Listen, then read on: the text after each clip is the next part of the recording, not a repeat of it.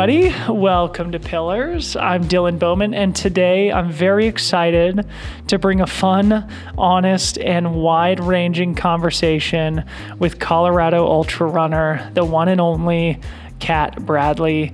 Cat has long been on my enormous and growing master list of desired podcast guests. And I am thrilled that we finally made it happen.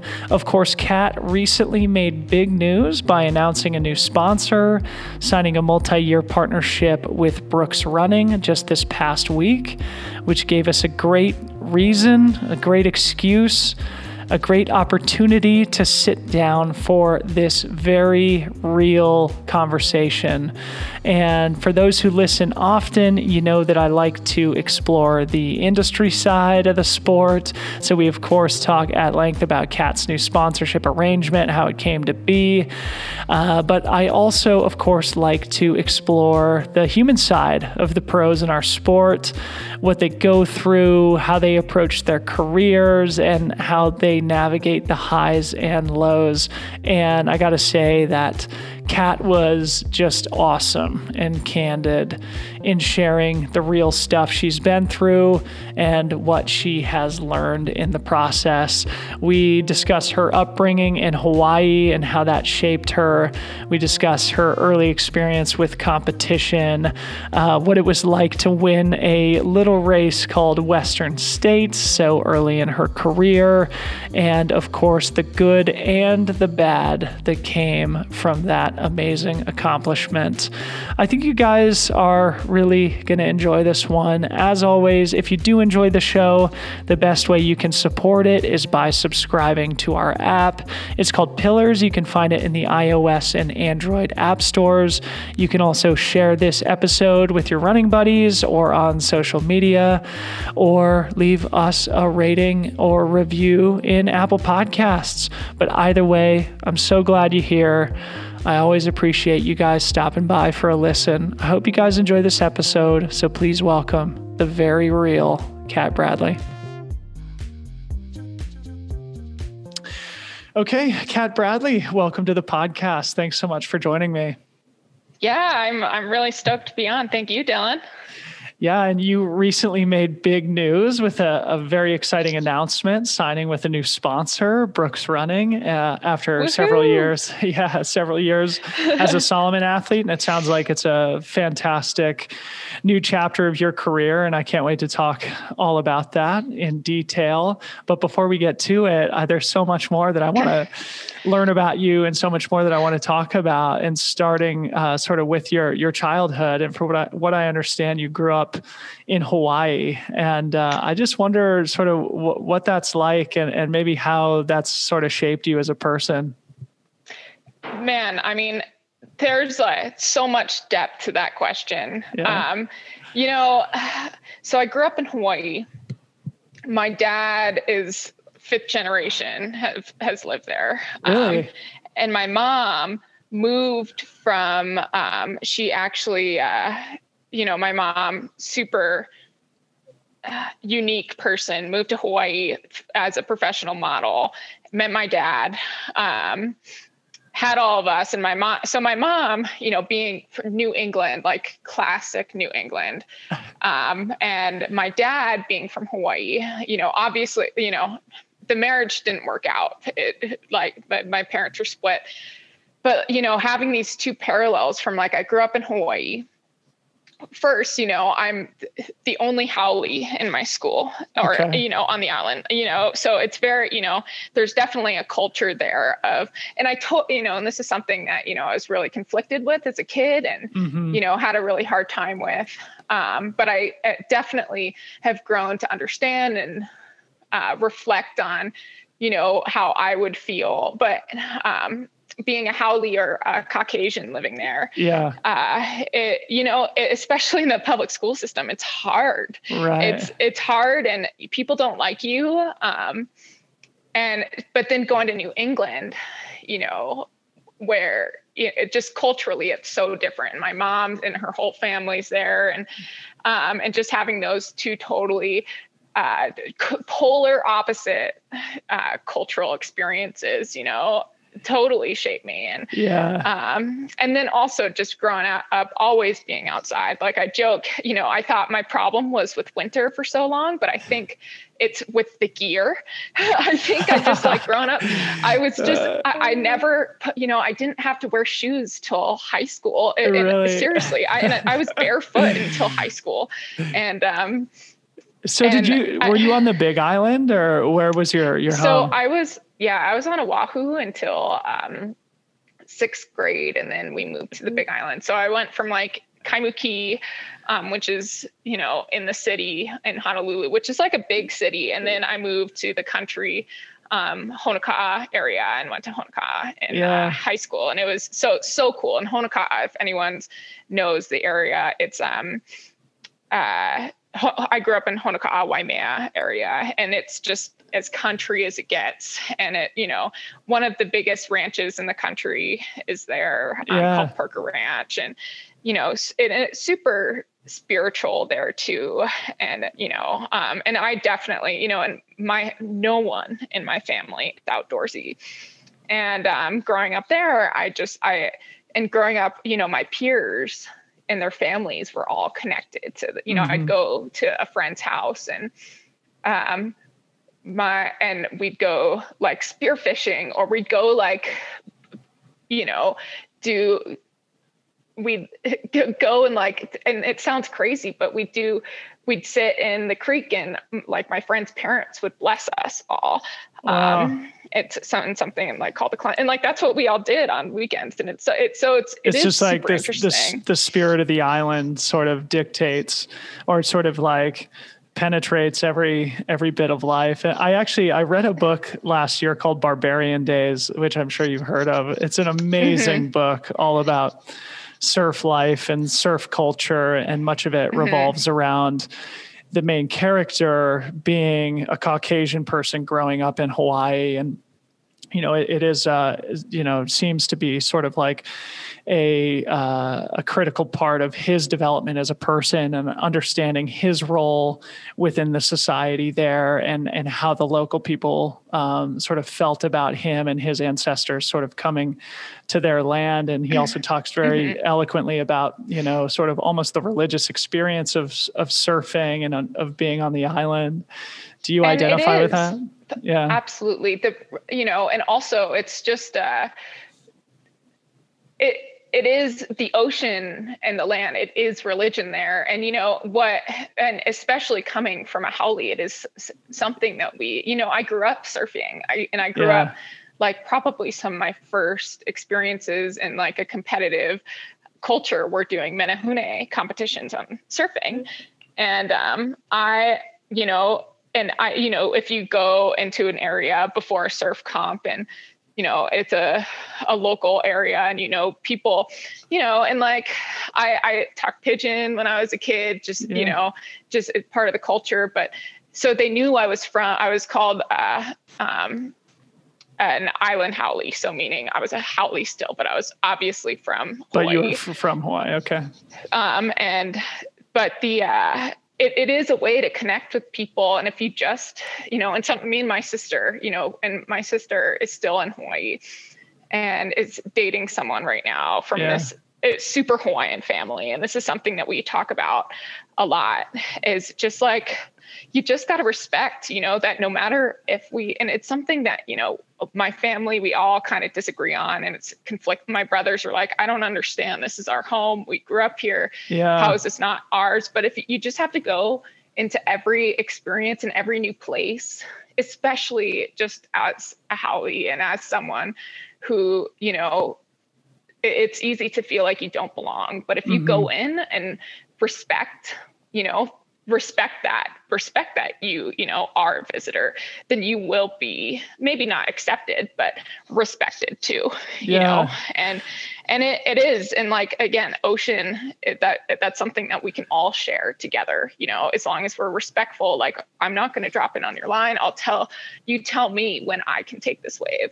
And you know and it that that's wow. just the way it goes. Well what a beautiful way to start. That's so cool. And I, I mean obviously like the parallel to to trail and ultra running is is obvious right? Like there there is that sort of like mutual respect and admiration that you know we kind of all have for one another within the sport as well and you know i think what makes it special and what keeps people so connected to the community and so almost religiously committed to the practice is because mm-hmm. we have this feeling of like deep respect for one another and, and approach each race and each interaction usually you know mm-hmm. um, gener- generally the, speaking absolutely not only the interactions but the places that we're running in and i think uh, that's ah. something super unique to this sport you know cycling you don't really see that any it's like surfing and trail running and rock climbing are the sports that I've so seen and participated cool. in that you you know that not only do we have a deep respect for each other but yeah. also for the places that we're recreating in. Wow. And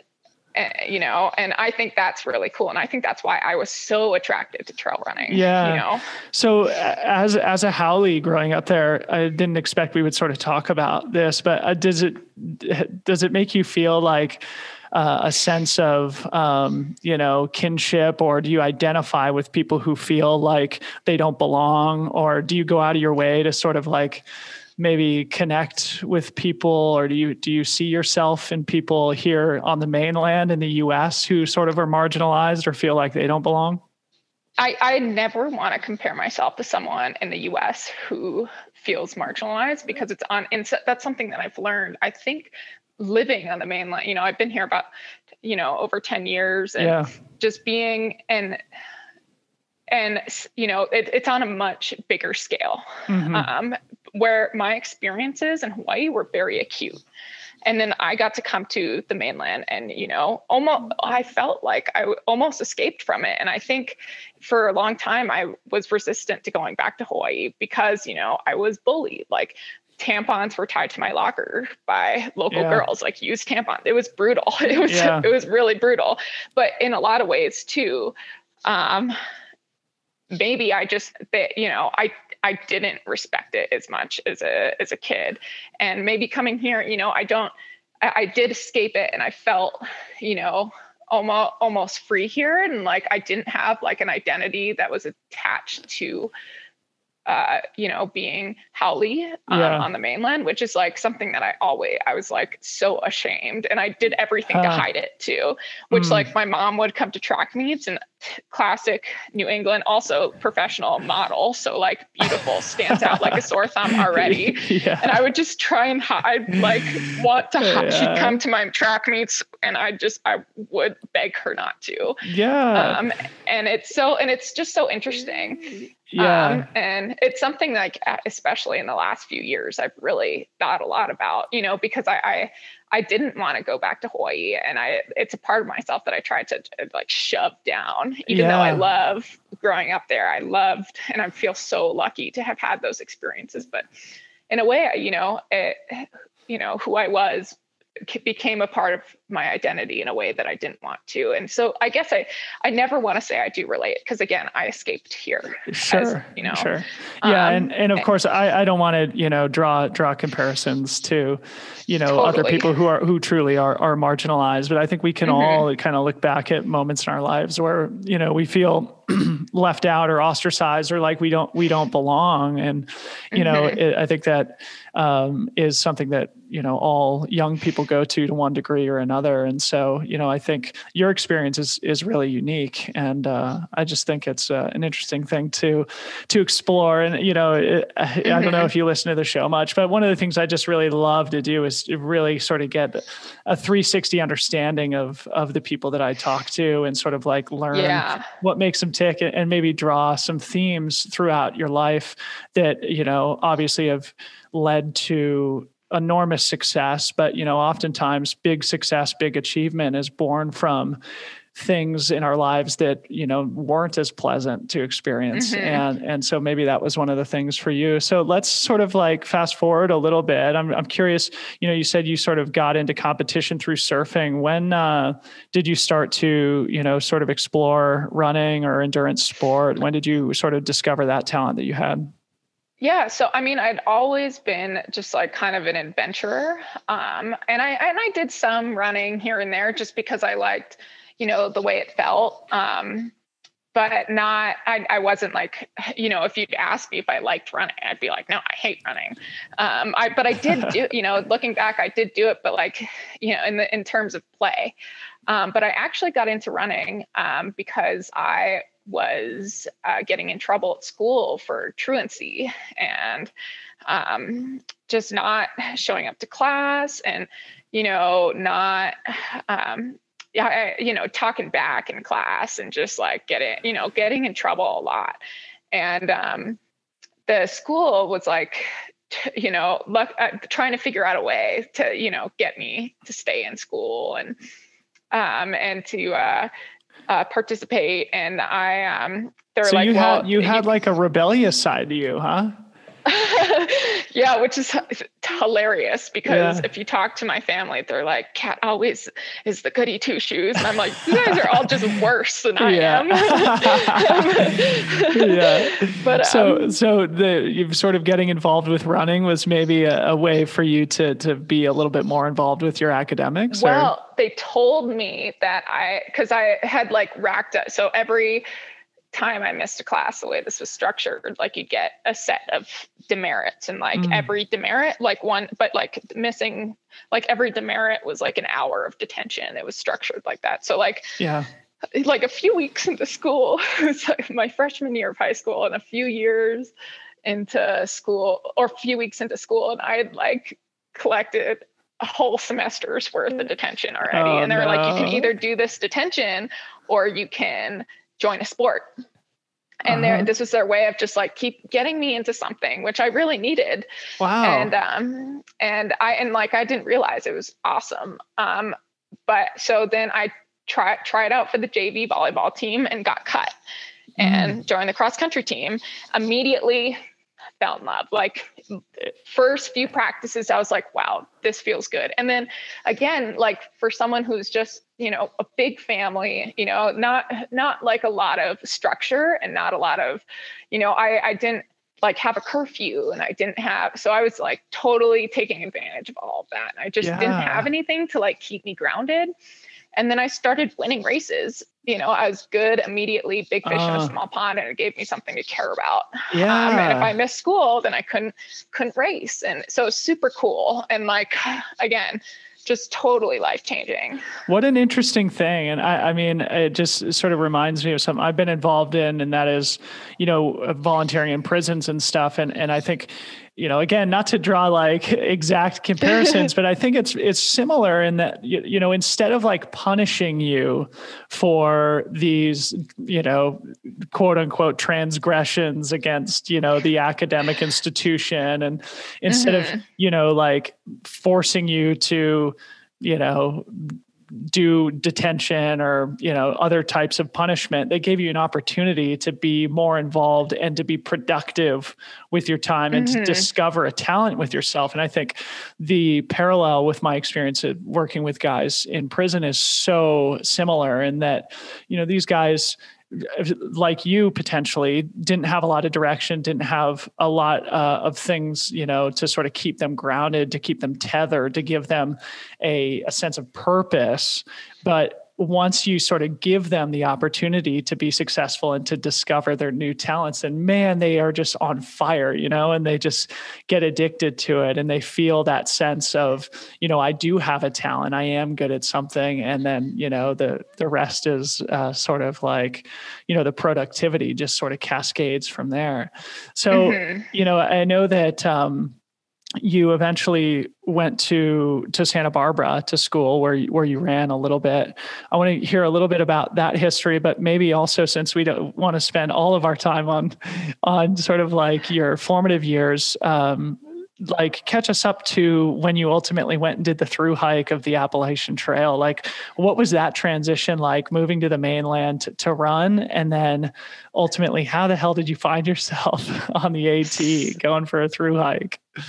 Okay, this is so funny. And I know I've talked about this before, but it's honestly like such a great story. Yeah. And so I um uh so I, you know, show up 17 years old uh, for you know I was a top recruit for UC Santa Barbara. Yeah. For the 800 specifically, I had a lot of 800 success. Yeah. Um, in uh, in high school and got there and you know due to a lot of things i think first being the youngest on the team second just like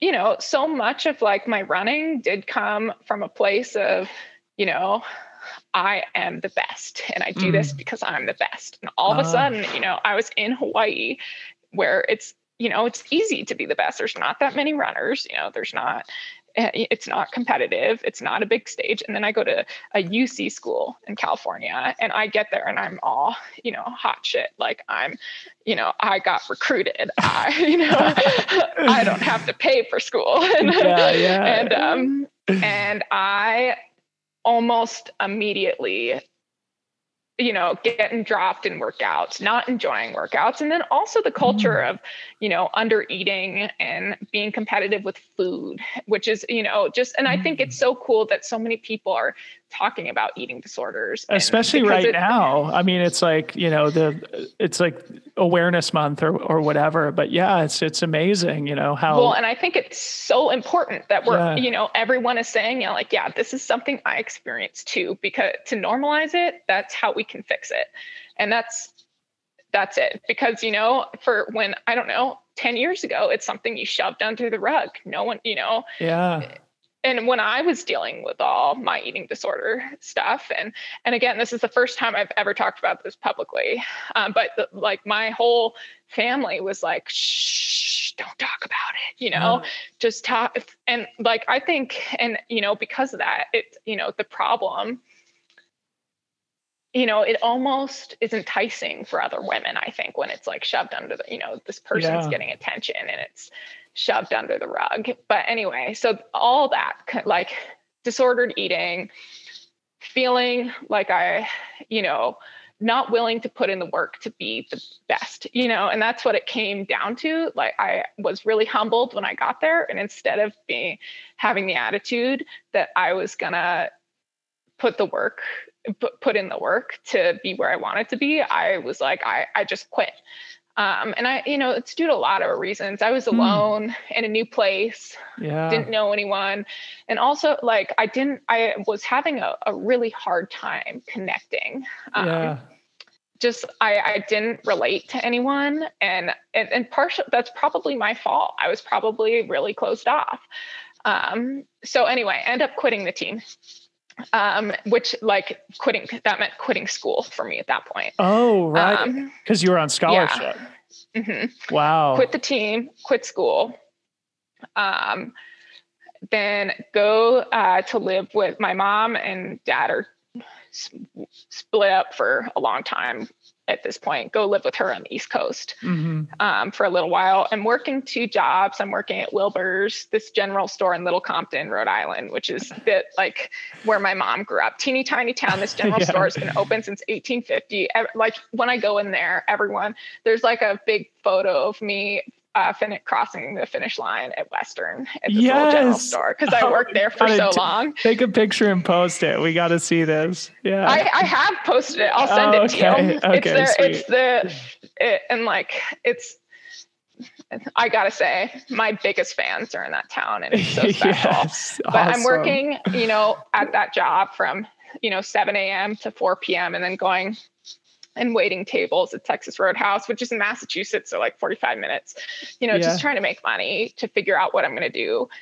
And then, you know, one, I'm also like obsessively reading blogs about like outdoor adventures because in Little Compton, there's not really, you know, it's the winter time and I'm used to like nice weather and I'm trying to figure out you know what it's not quite winter i guess it's like spring and i'm and i'm just like super anxious not being outside all the time and yeah. it's a, uh, you know it's my first winter really and i've spent it there and it's gray and I, yeah. so i'm like obsessively reading blogs and i like go to maine to do like a backpacking trip by myself and i have i literally bring like i'm 19 i bring some beers, bring peanut butter and some water, and that's yeah, it. Yeah. and I um and I, you know, do some bike pack like I like do some hiking and I actually talked to someone who tells me about through hiking the Appalachian Trail mm-hmm. and that he'd done it. And I was like, I you can do that like that. You, I, I it was it was it mind. like an instantaneous thing where you're like, I am gonna do that? instantaneous. See, and so I how it was for me too when I learned about ultra running. I mean, not to again, not to make comparisons, but it's so true. It's like as soon as I learned that the Leadville 100 existed, I was like, I am fucking doing that, dude. And that's thing that's gonna stop. you know I.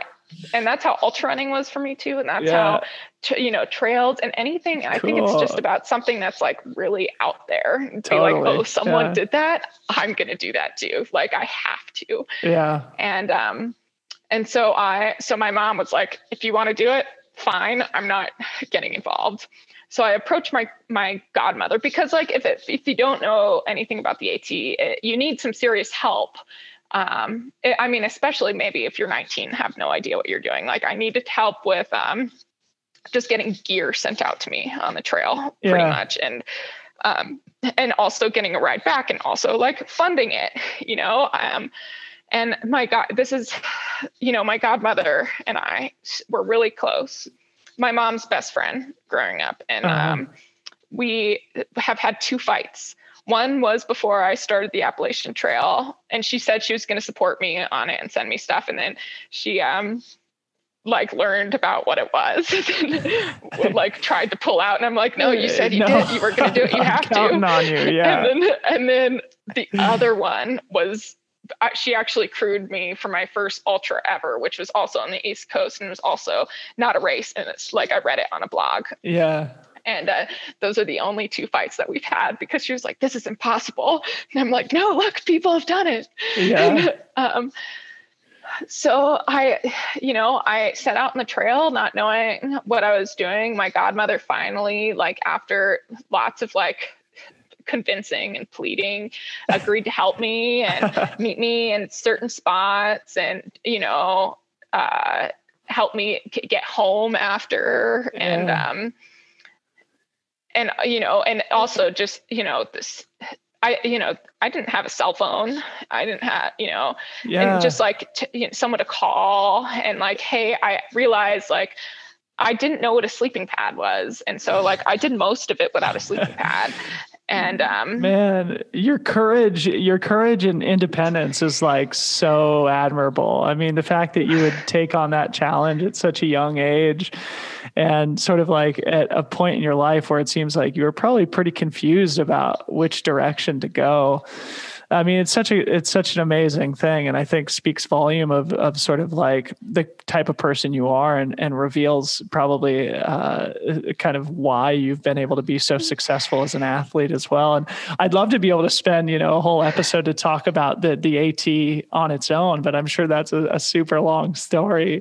But sort of like I guess let's let's talk about how you ended up getting into into trail running. I think one of the um, kind of cool things about you and about your career. And another thing that I just find so freaking cool is your first hundred miler at what I think is your first hundred miler at, at Pine, Pine to Palm.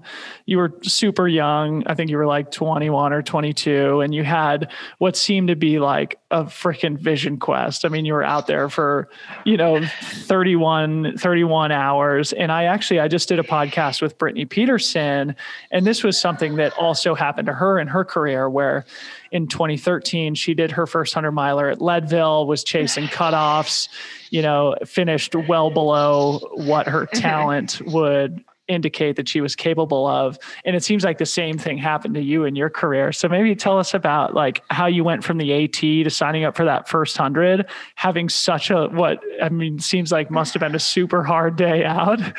And yeah. what would have like kept you in the sport after that instead of quitting altogether? Totally. Oh yeah I was not quitting after Pine to Palm. Um, so actually, so rewind, finished the AT, super inspired by outdoor industry, moved back to Santa Barbara, um, like take classes both at the community college and online, and end up, you know, getting a degree.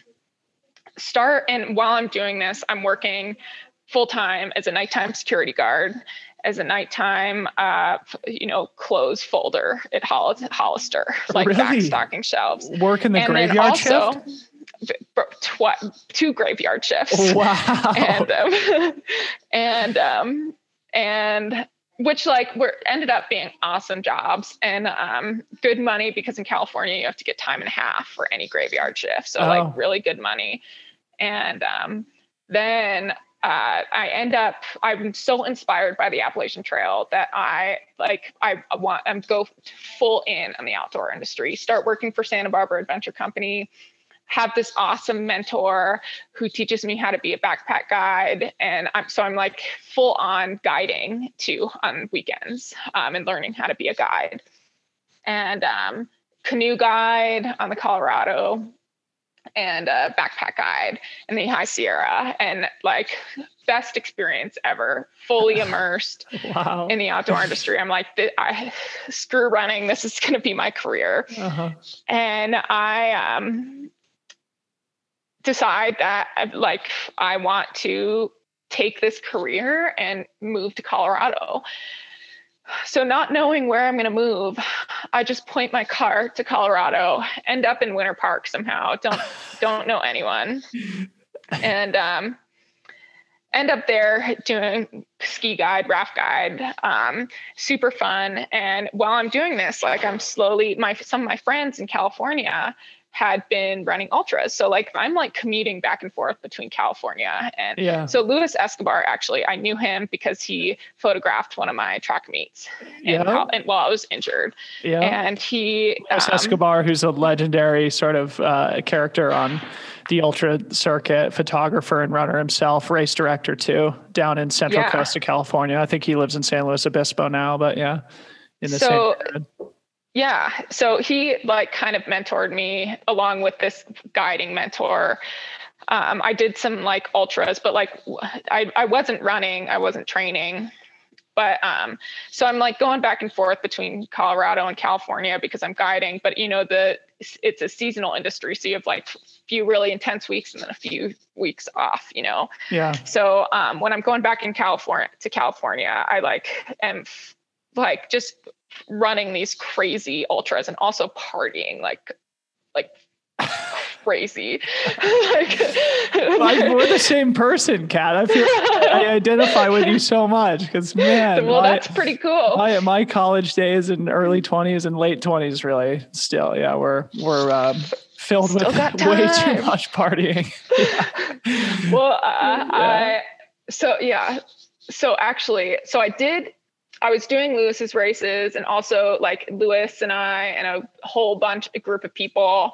Um, you know, did a rim to rim. We were doing the nine trails route at one point. Like I was, Lewis and I were doing nine trails like every weekend. I'd call him and be like, "What are you doing this weekend?" Yeah. let's do nine trails and we'd like chug beers at the it was so fun it was like and thinking about that now and we weren't going fast and i want to say also through all Yeah. of this time i'm wearing brook shoes like okay. Awesome. i like totally i i was actively yeah we'll come back to that. In a, yeah, we'll come back to that a little later. Yeah. Cool. And um i uh but anyway um so i'd actually done bryce 100 and i was in california on a break and i was like ren who is my uh, guiding mentor. Hmm i was there staying with him and i had some friends from high school visiting santa barbara.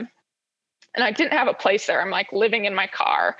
And um I didn't, and so I'm breaking into a high school friend's apartment, and another high school friend. This is I'd done Bryce, got DFL there, um, and they had actually I finished. It, I like it took me so long that I didn't actually get a finish, but they, you know, they gave me a buckle, but it wasn't an official finish. It took like 37 hours. I'd had like No really way. crazy bronchitis. Yeah. And this is this is before pine. This is before the pineapple. This is Palm? before Pine Palm. This is Wow. June. So So like, had- I have like a total vision quest there.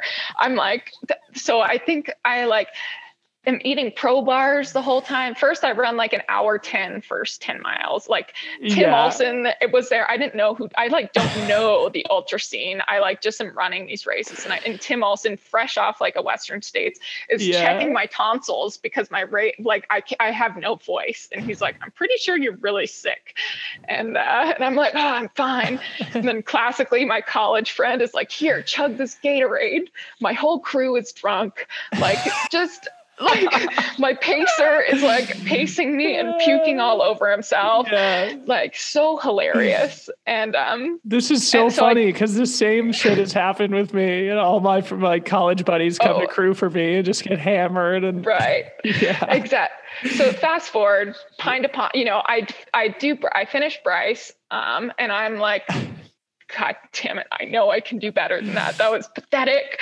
Like I want another one. Give me another one. Sign up for Pine to Palm. So t- two weekends before Pine to Palm, I am. Uh, again in Santa Barbara, a few of my high school friends, like we, a bunch of us all moved to Santa Barbara together from Hawaii Mhm. and we're all to and like one of them is visiting and i'm breaking and i'm in Cal- colorado at this point but like commuting back and forth and um my friend is visiting and uh, my other friends were out and we were coming home from the bars and i go to break like climb through the window of one of my longtime friends you know something i've done a million times climb Yeah. through my friend kyle's apartment Yeah. um, who you know grew up in Hawaii. Another Caucasian dude. We got super close Yeah. um, growing up. Um, and he uh, so was breaking into his apartment. My friend, from my other friend from Hawaii, is so drunk. She is like thinks I'm scared to climb through, pushes me through the window. This is the week before Pine to Palm, and I hit my knee so hard on the bathtub. I find out later that my patella is fully cracked Oh no. and but I find this out after Pine to Palm. Yeah. So this is two weeks before, and I have a, a canoe trip that I have to work. That that's why I'm back in Santa Barbara. Jeez. Uh, work this canoe trip, then like literally hitch a ride to Oregon. Like I'm hitchhiking to Oregon Wow. through like Yeah. to get to Pine to Palm. And I can hardly walk, you know, obviously. And I'm like, I'm not, you know, I paid whatever it was, like $300 for this race. yeah. I'm not like pulling out. And I literally, I was like, I, I have to do it. So literally walked the whole thing and the downhills, I all walked backwards. And, you know, I'm super young and everyone's so worried about me.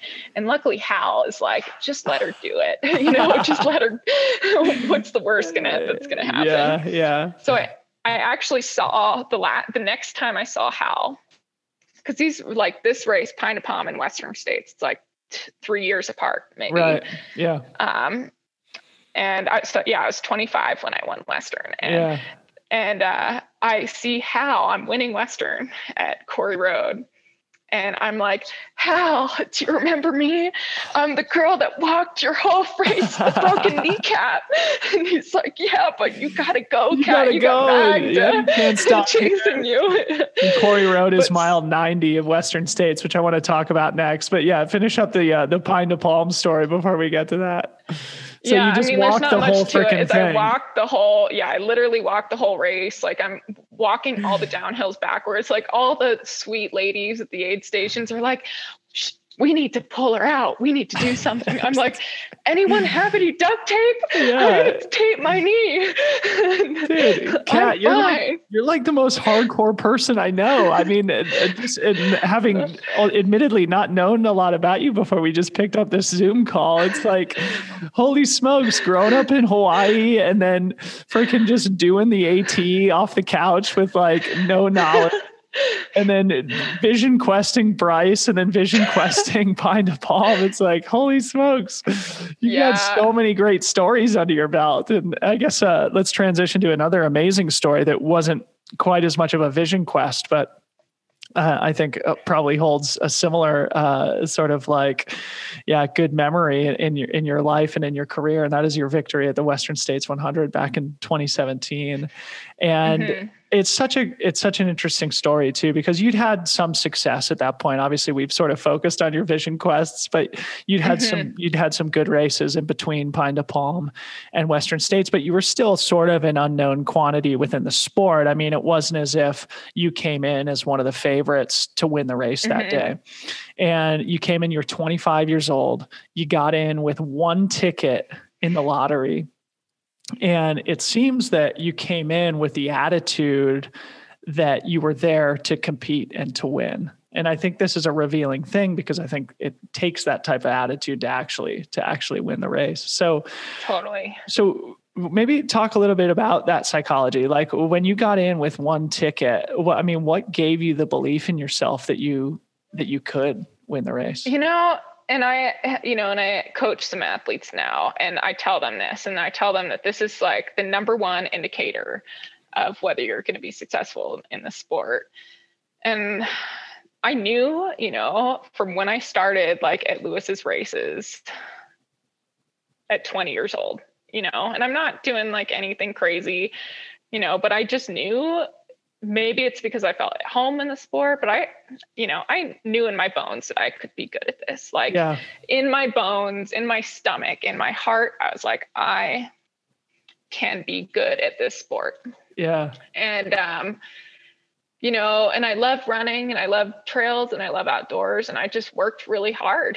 Um, and I'd been re- working really hard. And when I got in on that t- one ticket, um, you know, I, I knew I was going to be a contender, you know, and I, and I, again, again, like, and I haven't had this gut feeling about a race since, but like, I had a gut feeling that I really? was going to win. Wow. Yeah, and like, just, you know, and I trained with intention every day and I didn't like train a ton. It didn't, and I, again, I haven't been able to replicate this and I, and I um, am working back towards it because, you yeah. know, it just takes us and I think part of that is being the underdog. Um, and uh, but I I just knew in my bones that I from like December that I was going to have a good day. Wow. And um, worked really hard. And I got, I got to say, I was crazy fit too. I have not been that fit since. Yeah. Um, and, you know, and so I, how did how did, did, that how did that sort of change your life? I mean, you you sort of felt in your bones that you're going to have this amazing day, and it comes to fruition. It's something that we all dream about achieving in our careers, and I think you know for you, it's such an interesting thing because like it's it seems like one of those moments in our lives and we could probably all point to it in one to one degree or another in one context or another maybe not necessarily in running where just like everything just kind of goes our way and works out just absolutely perfectly you know mm-hmm. and for you like miraculously getting into the race with one ticket is the first way that it, it went your way you know to win mm-hmm. on your first try after you know paying your dues as an ultra runner but you're still only 25 freaking years old and know. you know like i imagine that that it really changed your life. Like after that you sort of became a professional athlete. So like maybe yeah talk a little bit about the immediate aftermath there. Like how how did that change your life and impact sort of your perception of of who you are what you could achieve and your relationship to the sport? You know i i think um, this answer is not going to be what you expect but maybe it is. Um, i so, first, I have to rewind a little bit. I got in a car accident in 2015 where I got a um, uh, a pelvic ring stress fracture, or mm-hmm. not stress fracture, impact fracture, um, and which causes a lot of stabilization issues. And um, I came back, and just like 12 weeks after the accident, had like my pelvis had like I'd hardly gotten that fracture cleared. I ran the Bear 100, like kind of pushed too fast. And then right around the time of Western States, it started really catching up to me. Um, and like before, like the maybe the four months before. And again, like I knew in my bones that I could be good, and I knew, and I wasn't going to let anything stop me from like t- seizing this opportunity. Mm-hmm. But um, something that like a lot of people don't know is that training block first like my mileage is really low because i was in a lot of pain all the time mm-hmm. um, like i wasn't really going over 60 miles um, and second I uh, was also getting body work just to try and like be able to run. I was getting body work four days a week. Really? Um, and just, and again, teacher salary, almost nothing. Like, yeah. so to- flat broke. Yeah. T- treating my, you know, spending, putting everything. And, and that's the other thing. Like, I was putting all my money and everything I had into running. Wow. And, um, and you know, just kind of, and I don't want to say I was banking on being a professional runner, but like I, I, I didn't really have a thought past Western. I was like, I'm going to win this race, you know, and then we'll figure everything out. But like four days a week getting body work. There's this really great acupuncturist here who's a friend of ours the like Rocky Mountain Runners, and her name's Jenna Ellis from Boulder AccuSport. Mm-hmm.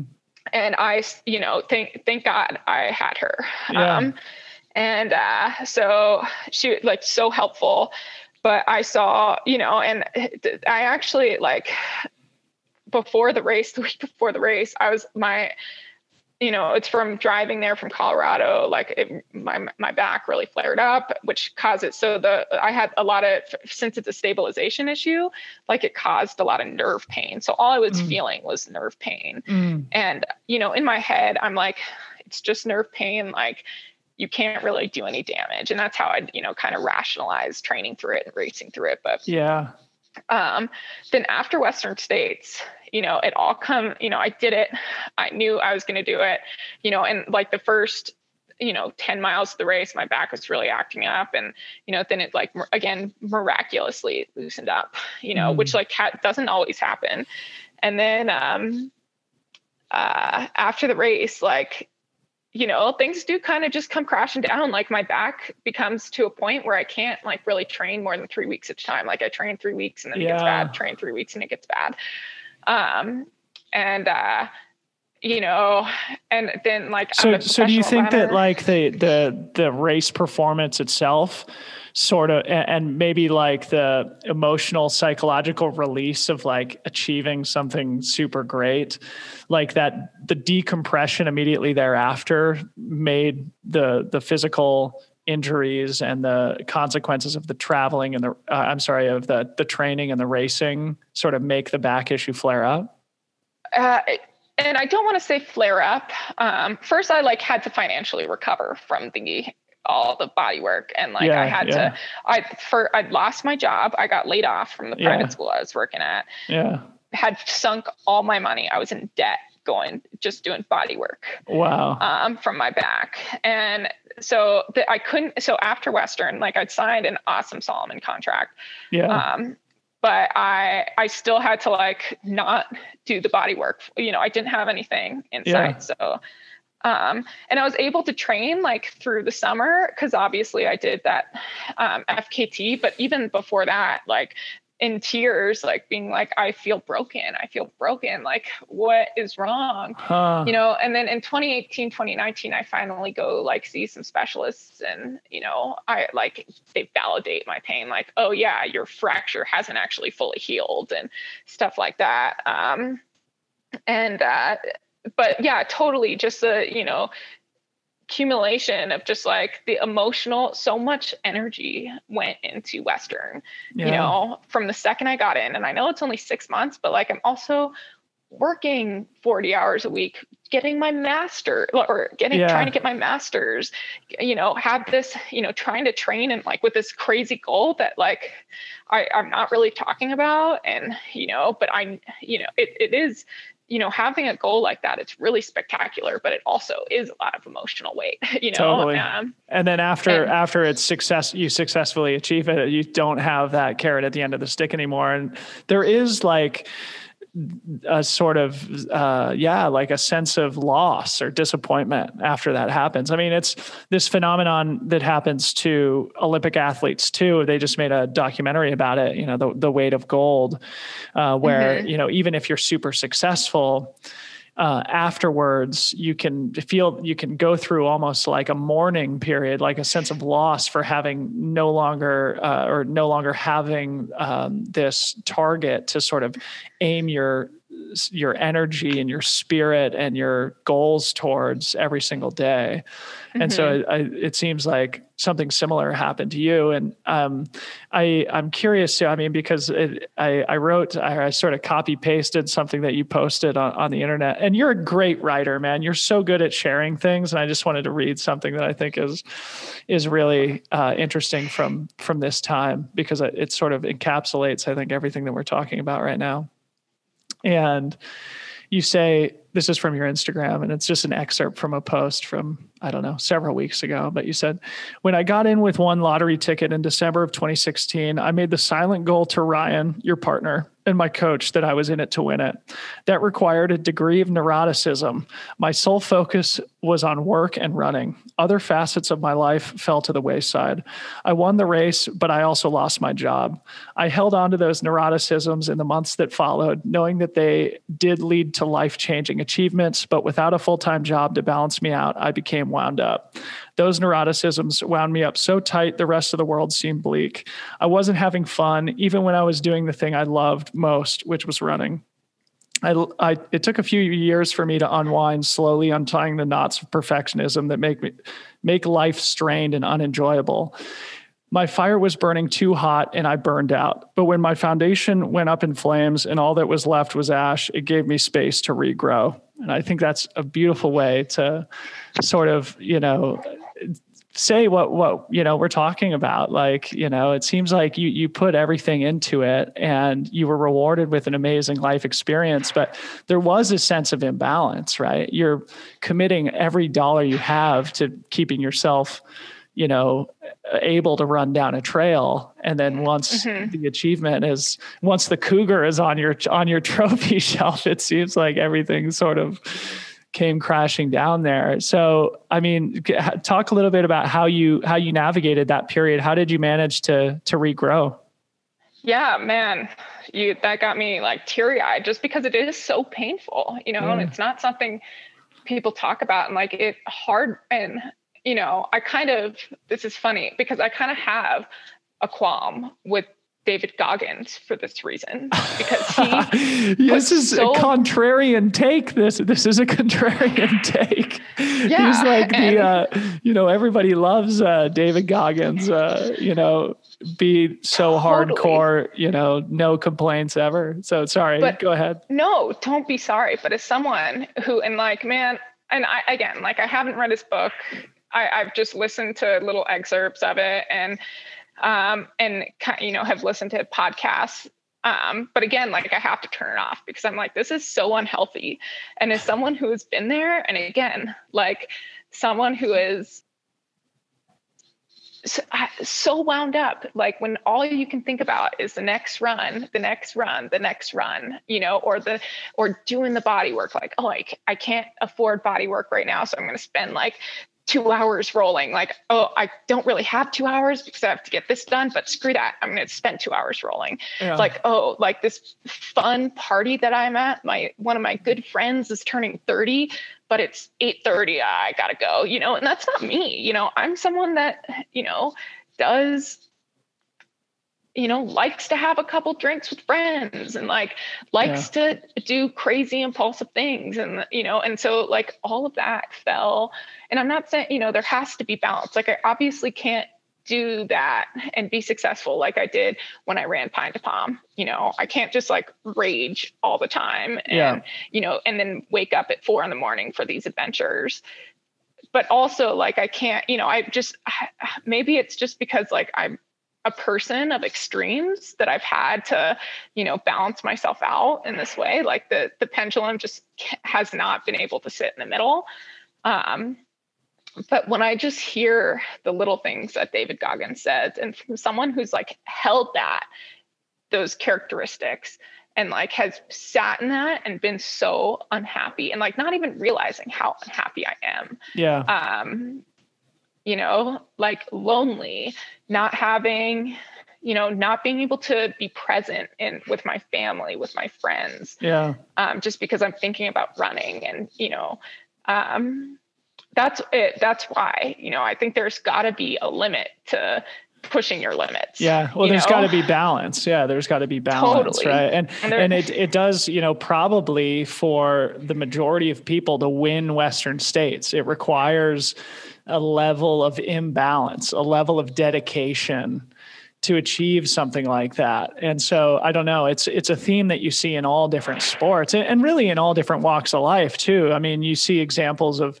the people who are theoretically the most successful people in the world who, you know, their relationships fall apart, they don't have presence or relationships with their their kids because all they do is work and I don't know. I mean, it's just sort of like there's examples of this in in everything and so I think it's important for people to sort of hear people like you who who do have uh, cougar trophies sitting on your shelves uh, to understand you know like this shit comes at a cost and you learn i mean from the good things but you know the good things often lead to to hard things and hard things often lead to good things and you know it's all mm-hmm. about being human and and riding those riding those waves so i'm totally. super appreciative go ahead go ahead. I was just going to say and i'm and i just want to make it clear to anyone listening that i'm not saying don't work hard and i'm not saying go chase your dreams. Yeah. But when you do catch your dreams take a second you know? Yes. take a few weeks and you know and i know it's hard to like refocus that energy um, but maybe a good practice like right after is to think about where you can instead of refocusing just think about dispersing it for a few weeks yeah, you know? Yeah um, because i do think it's really important to be on balance sometimes. Um, and i you know i certainly you know i want to win western again you know? Yeah, i want yeah. to do really big things in the sport um, and i feel like i can still. Yeah. um, but I, I just, I, I think, and that's going to cause some, some more unbalance. But like, I just, I, yeah. and I think for anyone listening, like, I'm not saying don't go for it because absolutely go for whatever you're dreaming of. Um, it's totally worth it. But when it's done, like, don't just refocus to the next thing. Yeah. that, you know. Well, Cat, this is awesome, man. Thank you so much for speaking so honestly um, about that period of your career because it's so it's so interesting and i think there's so many good pieces of wisdom in what you just said. And um, i think now is a good time to transition to another you know super positive thing that's that's happened recently and something that you announced just a few days ago and that is your new partnership with brooks. Um, maybe talk a little bit about how that that partnership came about. Any insights you can provide into sort of the process of having an existing partnership kind of coming to a close and mm-hmm. uh, vetting vetting new partners and and how you and Brooks came to be in communication and how that relationship became official. Totally. So I knew my Salomon contract was coming to an end. Um, and I, well, you know, I had a lot of growth in Salomon, and they're obviously like one of the leading brands. I knew I wanted to move on and I knew that I, I, you know, I really liked Brooks shoes. Like I'd gotten my hands on a pair of catamounts um, a few months before, and also I've Which been running the, in their road shoes. The catamounts, yeah, just for people to, you know, that's their new their new trail shoe, which apparently, yeah, yeah, people people really like. So go ahead. Yeah, it's it's awesome, and it's um, you know, a really high performing trail shoe. Like, and transitions really well from any terrain. Yeah. Um, and I so I'd gotten my hands on a pair of those, and as I mentioned before, like I'd been running in Brooks in high school, college, and then when I got into trail, I like my first pair of trail shoes. I bought a pair of what was the Pure Grits on eBay used because I was like, I have to pair wear a pair of Brooks shoes, but I can't afford, you know, it was it was probably like $110 back then. Right. So, so, I bought a, a used pair of Pure, grits for like Ooh. 30 on eBay. and, and um and uh so right before my contract expired, like I actually I didn't know who was managing athletes but I actively sought out whoever was managing the elite athletes at Brooks. Yeah. Um, and I now I know Camila a little bit, but I I didn't really know her, and so I just like went through like any acquaintance that I had, and this maybe speaks to just my personality.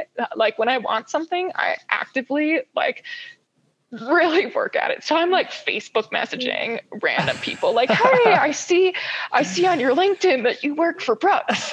Do you like, I my name is Cat Bradley and I won Western States in 2017. Yeah. I also have an 18 800 meter PR blah blah blah. Like like please sponsor me." Yeah, and yeah. um and I uh too funny and i uh, finally like and you know my contract's coming to an end and i like really i'm like talking to a few other brands but nothing that really I, i'm like really just like actively i'm disappointed and i'm actively just pursuing brooks and it's yeah. december 31st um, finally and I, like no luck no luck no luck this is going on for months of me just like intensely linkedin and facebook stalking people and um, spending hours and hours. And finally, um, I get an email from Julie Cully saying like, "Hey, I I would love to talk to you." Like, um, and uh, that's why they call me Queen of the Follow Up. Don't stop emailing. yeah, so that that's awesome. Um, and I, one of the things I'm I'm curious about, you know, you mentioned the pure grit, and and obviously like Brooks was this is still the sponsor of Scott Jurek, a legend in the in the trail and ultra running space, and you know they made the Cascadia, which is probably the best selling trail shoe of all time, but they haven't had a lot of presence in the trail scene recently. Is there anything you can tell us about?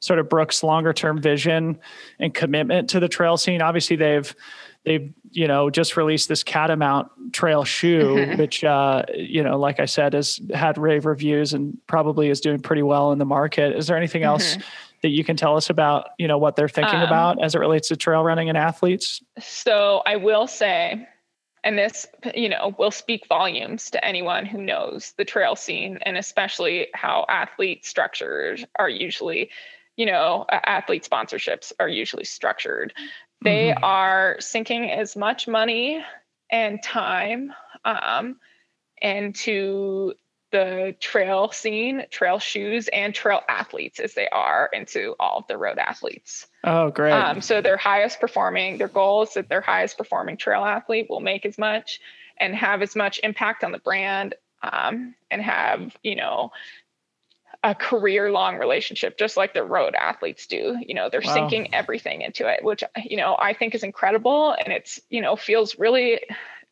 cool to be on the forefront of that you know? Yeah. Um, i know there's some really cool things coming down the pipeline and um, you know and i think it's just so awesome that they want their athletes involved and you know they they want our input and they care about um, you know, making really high performance gear. You know, they don't yeah. want to release anything that's just like, okay, you know, yeah. they only want to release. And that, you know, that you know, the catamount is just such an amazing start of what yeah. um, it's going to be. And I, you know, it's cool. Yeah, I uh, I actually met Brian uh, Brian God I'm forgetting his last name. I think it's Bark maybe Brian mm-hmm. Bark. You uh, you probably haven't met him yet, but he's friends with Kaytlyn Gerbin, and he actually crewed and paced Kaytlyn Gerbin during her Wonderland Trail FKT. So I had a chance to interact with him there, and he's uh, apparently the the guy who designed and developed the the Catamount. So. Mm-hmm he's a good guy who you'll get to connect with. And I did see also on Twitter today that that Des Linden is going to be trying to go after the 50k world record. So you know, I saw that as I was uh, walking here to do the podcast. Yeah. I'm in like a community center right now, yeah. and I saw it, and I was like, oh shit! And I thought yeah. to myself, I'm like, man, because that was something in the back of my head. I was like, right. hmm, maybe. Um, but man, super cool. Also, I screenshotted it the other day. She when I announced announced with Brooks, and all the Brooks employees were posting it. She started following me. I was like, Uh, Heck yeah. save this for the. She's a hero, Des, man. Do you She's need crew? yeah. Well, yeah, cool. Definitely. Well, congratulations about that. I mean, that seems like a, a great move for you and a great fit between an athlete and a brand. And and so I wish you guys nothing but the best, and we'll look forward to seeing more what what Brooks is doing and, and how you're going to contribute. Um, let's talk a little bit before we sort of wind down about the race that you had last weekend because you know you again you're such a great writer and you posted about uh, you know making a bunch of rookie mistakes again and being being rusty and I talked to both Tyler Green and Brittany Peterson after they won Black Canyon and both of them you know didn't seem to feel like they were rusty at all having taken a year off from competition and I totally feel like you know the first race that I do back is going to be completely awful you know that I I always have to sort of like work through some rust and it seems like you had to work through a little rust this past weekend so tell us about the Mesquite Canyon 30k what what you relearned about the sport through uh through some rookie yeah. mistakes so so hilarious so you know first race and also first race in new gear which the gear that I had from Brooks wasn't the issue. Um, but I the day before, and classic, classic first time racer mistake. Day before, I'm like, what's the worst that can happen? I'm going to go to Target and buy, you know, something, a water bottle that I can use as a handheld and like a belt to put some gels in. Um, and I uh, buy like a little bottle and this belt and like don't touch them until I'm like, cool, you know, check off the list, got them all prepared. Morning of, I'm putting it on. I can't close the water bottle all the way. A and B, I um the belt is like it's like a one size fits all belt, but like it is too big. so like, and I like you know slept in, didn't really care. like ten minutes before the race, I put the belt on. I'm like, shit, it's like too big. This isn't going to stay on. I have no pockets. Like, what am I going to do? Use my two bottom race pins to pin it together. I'm like, okay, fine, this will work. but don't really resolve the leaking water bottle issue. Yeah. So I'm running with um, Courtney Barnes, who is a transitioning track athlete into the trail. Um, super fun. And we're running Sweet. in this awesome pack um, you know, chit chatting away. And I'm like, hmm, I'm like getting all wet. And she's like, yeah, you're spraying me with water everywhere. like you're, you're spraying me. I'm soaking wet. I'm like, oh God, yeah. I'm so sorry. I mostly feel bad about getting her wet. I'm like, yeah. ah, like whatever, fine. And, um, but there's no like real aid, you know, it's a 30K and there's no real aid stations to the end. There's like one at mile four and like one at mile 18 or something. And I'm, uh, you know, I, I, I know my water bottle's empty. Don't stop at mile four. And um, so the way the course works, it's like eight miles of really flowy, like slightly uphill but fast trail. And then you start like climbing, and it's this really steep and really technical climb, and it takes me off guard. Um, and second of all, it's 80 degrees, and it's 80 degrees at 8 a.m. And yeah. Um, it also hasn't really you know, it's been really, we've had, you know, an unusually cold winter or a few yeah. weeks in Boulder. Yeah. And so all of a sudden, you know, Courtney is like, and usually I'm the one that's good at technical terrain, but having not really run on trails in the last few years, like with COVID and me, I, I just moved back down to Boulder, but I was in Ned. Like I didn't really get to run on a lot of trails yeah. um, for a while. And then I also took, I don't know if I talk, I took almost 10 weeks zilch exercise. Didn't really? even didn't run, didn't do any exercise. I took that all off in um um in the fall and like have just slowly been transitioning slowly back so anyway, I'm like trying to move over this technical terrain, like feeling just like a total goofball and, you know, like tripping, like cutting up my arms on the rocks. Like, you know, I'm like, what the heck, whose body is this? And then I go to take a sip of water and I, and I'm like, oh yeah, it actually is all gone. and um, I'm like, again, you know, don't think about it too hard. Don't really make a big deal about it um, get to the top of the climb. I can see Courtney like the whole time we're climbing. She's like just 50 feet in front of me. Yeah. Um, and so I'm like, you know, that that's that carrot, like it's keeping me moving. But as soon as yeah. we get to the top, she drops me. You know, she I she goes. It's like super technical descent, and she, I'm again like whose body is this like yeah i yeah. can't even what are these rocks doing here i've been running on creek path and uh yeah. just um you know, and I, you know, take the gas off. Um, I start, you know, I'm like, ah, you know, fine a second. T- t- again, total rookie mistake. Something I wouldn't do if I was racing a lot, you know, because you know, yeah. like when you're racing, you're racing the whole you're time. Racing. Yeah. And um, so I totally took the gas off and was eating also i had like a gel a t- or two a spring gel which are awesome but also you need water um, so i'm going down this descent and all of a sudden i get caught by this girl and you know, I'm like, what race are you running? She's like, the 30K. I'm like, pick it up, pick it up. And like, we're, so I am able to put some distance on her, but like both of us are, you know, running pretty hard, um, uh, thrown down. And then all of a sudden it flattens out a little bit. And again, haven't had any water, have had in like two and a half hours, two gels, um, and, you know, we're going like slightly uphill to the finish and it's, you know, she's like 50 feet behind me and I'm running as fast as I can, but like not going very fast. And also I keep almost puking, you know, when it's like in the back of your throat. Yeah. and um and i'm just like keep looking back and she you know she's getting closer i'm like no i can't why can't i make my legs move any faster yeah. um and uh eventually i can see the finish line um she passes me, you know, high five, whatever. And uh, I stop, puke like all over myself in the, the most disgusting way. And I'm like, ah, geez, Louise. Like, well, welcome back to racing. I know, yeah. right? Exactly. Yeah. And um, cross the finish line, you know, people are trying to hug. I'm like, you don't want to touch me. You don't want to hug me. Yeah. I actually texted my coach and he's like, we got to work on this puking thing and i'm like yeah for nothing else to so i don't have to burn my clothes so that, after so that i can so that i can hug people after the yeah. races. Or like fine. Yeah. we, it's covid we don't have to hug but my laundry is still sitting in a paper bag and i peeked in there and i was like oh god i might have to just throw that away. Uh, yeah yeah. but um well yeah. Yeah. Well, you know, again, it's uh, on your website, you call yourself a lifelong learner, and uh, you know, it's important to to have those learning experiences again, and to to get the competitive juices flowing.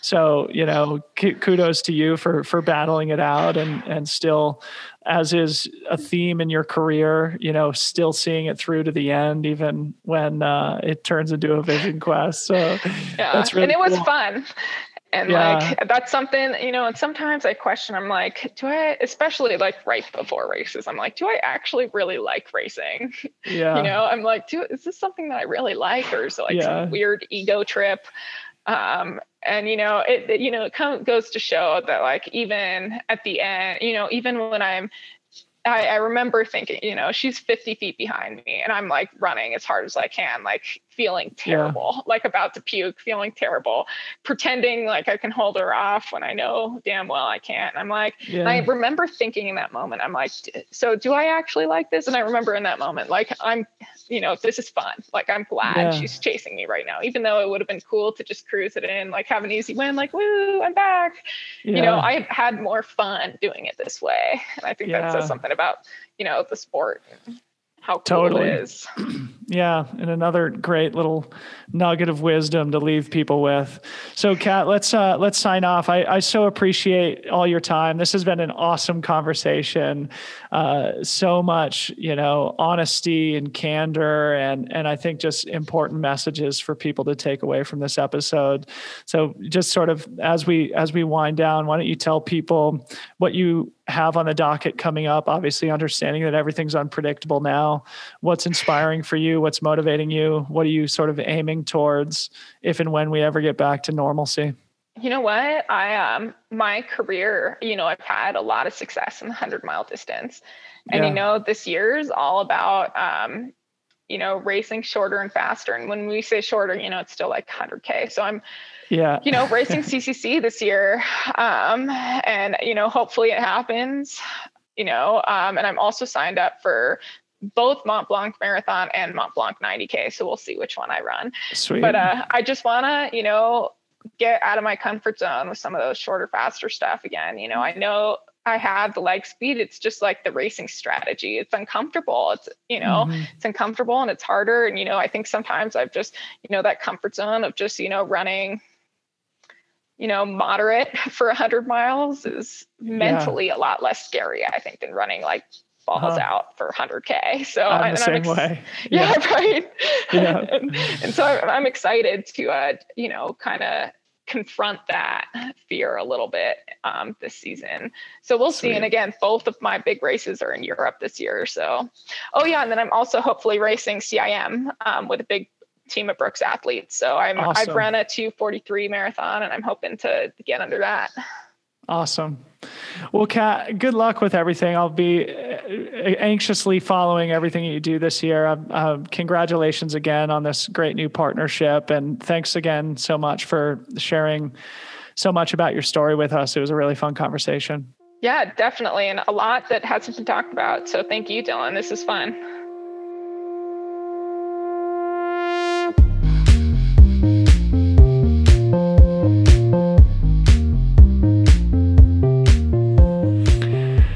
You guys enjoyed that one. Thank you so much to Cat for being so open and honest with us. I sure did learn a lot and developed an even deeper respect and admiration for Cat, the person and athlete.